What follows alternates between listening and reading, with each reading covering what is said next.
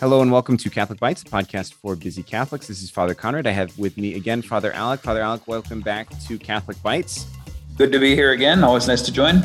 And today we are going to be talking about um, a feast which probably when this comes out will be coming up, which is the feast of the Ascension, the Ascension of the Lord. And and actually to start us, um, I, I, was reading this in a in a book on liturgical theology, which mentions that the oldest Eucharistic prayers usually mention the ascension in in huh. part of it. Like you, that's how we know Eucharistic prayer one is like the Roman canon is really old because it has that. Now some of the more modern ones were it was it was added back in by by theologians. Reincorporated, like sure. But the the ones that kind of came after in between those, like the liturgy of Saint John Chrysostom or Saint Basil or things like that, don't tend to mention the ascension. And so the, the ascension was this essential mystery, um, but maybe one that we overlook often. Sure. This has been my experience growing up um, you know, I was raised Catholic and I, I went to, to Easter Mass and, and all the subsequent Masses and everything growing up. Um, but when I thought about the ascension, I just kind of lumped the assumption and ascension and the resurrection into one, as if like Christ rose from the dead and just like went straight up to the Father. And that's basically how I conceived of it. And of course, we know that um, after Jesus rose from the dead, there's all these these post we call them post resurrection narratives, things mm-hmm. that he did on earth after he'd risen from the dead. Think about Doubting Thomas. Think about um, you know the breakfast with St. Peter on the shore, mm-hmm. um, and there's all sorts of stuff. You know, he appeared to 500 brothers at once. Like there's all sorts of stuff that uh, that are that are written in the scriptures. Mary Magdalene, of course, um, and we presume many things that aren't written in the scriptures. But at the end of his earthly ministry, the very end, after he's risen and he's been on on on earth for 40 days or 40 days, 40 days, it's time for him to go back to the Father. And it's one of these things that we don't think about as Catholics because, of course, that's what we've always known as he went back to the Father. But when you read that that that account in Acts of the Apostles, it it definitely worries the apostles when he's about to ascend. They mm-hmm. think that he's going to bring the kingdom of God right down so that like all of this is over. But uh, that's not what happens, right? He ascends, and then we begin this new era in the church, and and that's where we kind of that's kind of the jumping off point of the Acts of the Apostles. Yeah, and and I think that the question that's often asked, and, and, and Jesus himself says this in the scriptures, he says, you know, it's necessary for me to go. Like, yep. I'm glad that I'm going. And we sometimes wonder, like, I think, why? Why is it necessary? Why didn't you just stay and make it easier for me to to believe and make it easier for me to like see you? Yeah. And the answer he gives is like, no, actually, it's necessary for me to go so that I can send the spirit and I can, you know, build my mystical body here on on earth like that's that's one of the things that we think okay well he's his body's no longer present to us but he's present spiritually whatever and and the the answer that the church fathers say is no his body is present just in a different way in the the mystical body which is the church and st leo the great has this famous line where he says the body of christ has passed into the sacraments that we still have the ability to physically tangibly encounter Jesus in a bodily way that makes sense for us. It's just we do so in the church.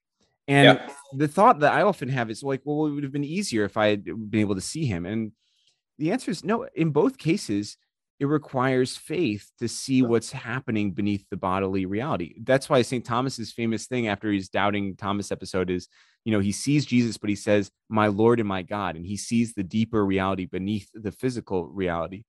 And it's the same thing. We have to have the same act of faith in seeing the deeper reality underneath the church. And it's necessary yeah. for his ascension for that to happen. Yeah. I mean, it enters into, and, and you know, I, I, I, think that it was, uh, uh, forgive me, this is a, this is slightly, um, slightly afield. I think it was St. Therese, and I'm not sure if, I, if it's not, someone will correct me because St. Therese is so beloved.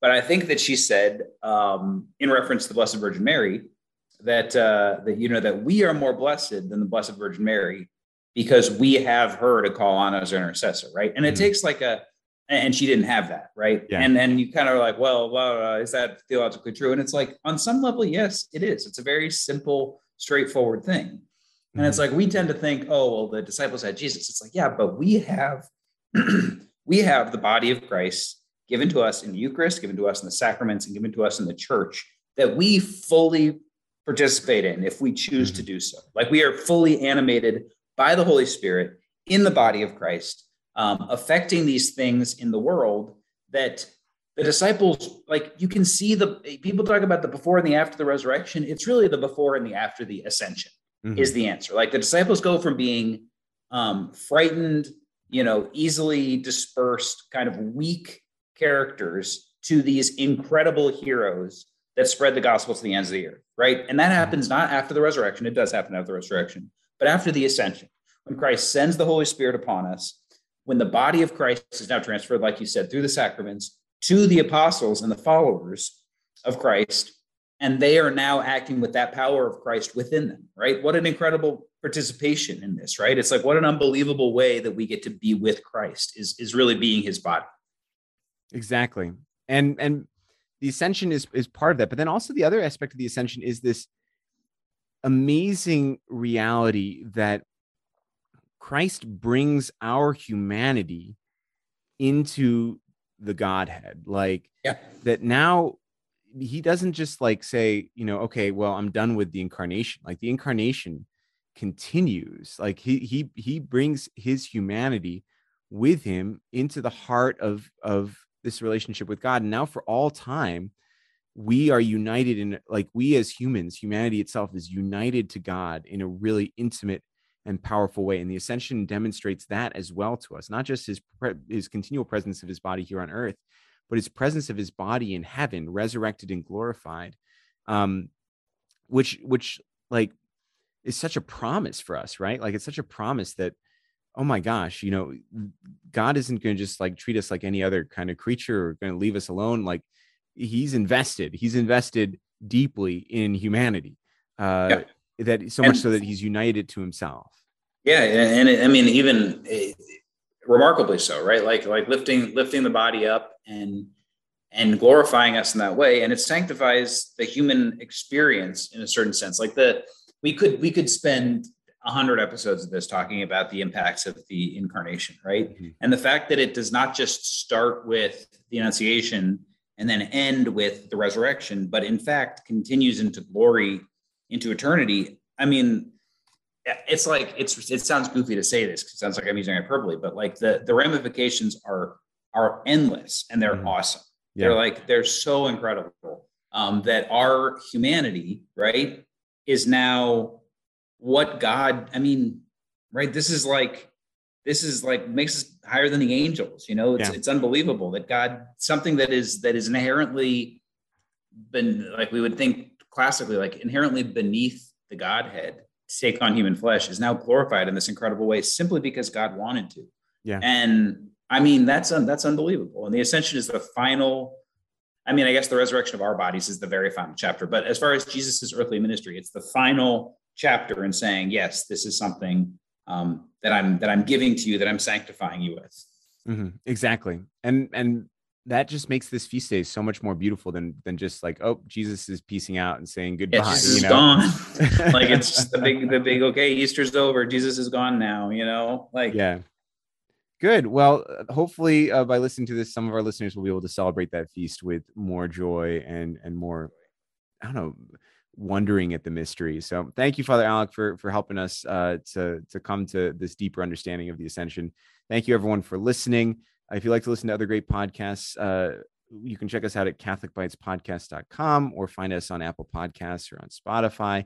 Check out also the um uh, the um, Catholic Link uh, YouTube channel. They did recently an interview with Mark Wahlberg about his new movie Father Stu, which is really worth um, uh, watching. It's a really cool interview and, and, and, really great. And we're hoping at some point we're going to get that on that audio on this podcast too. So, um, great. Uh, so that's really awesome. It might have actually already happened by the time this comes out. But um, uh, but anyway, uh, thank you everyone for listening. Thank you, Father Alec, and God bless you.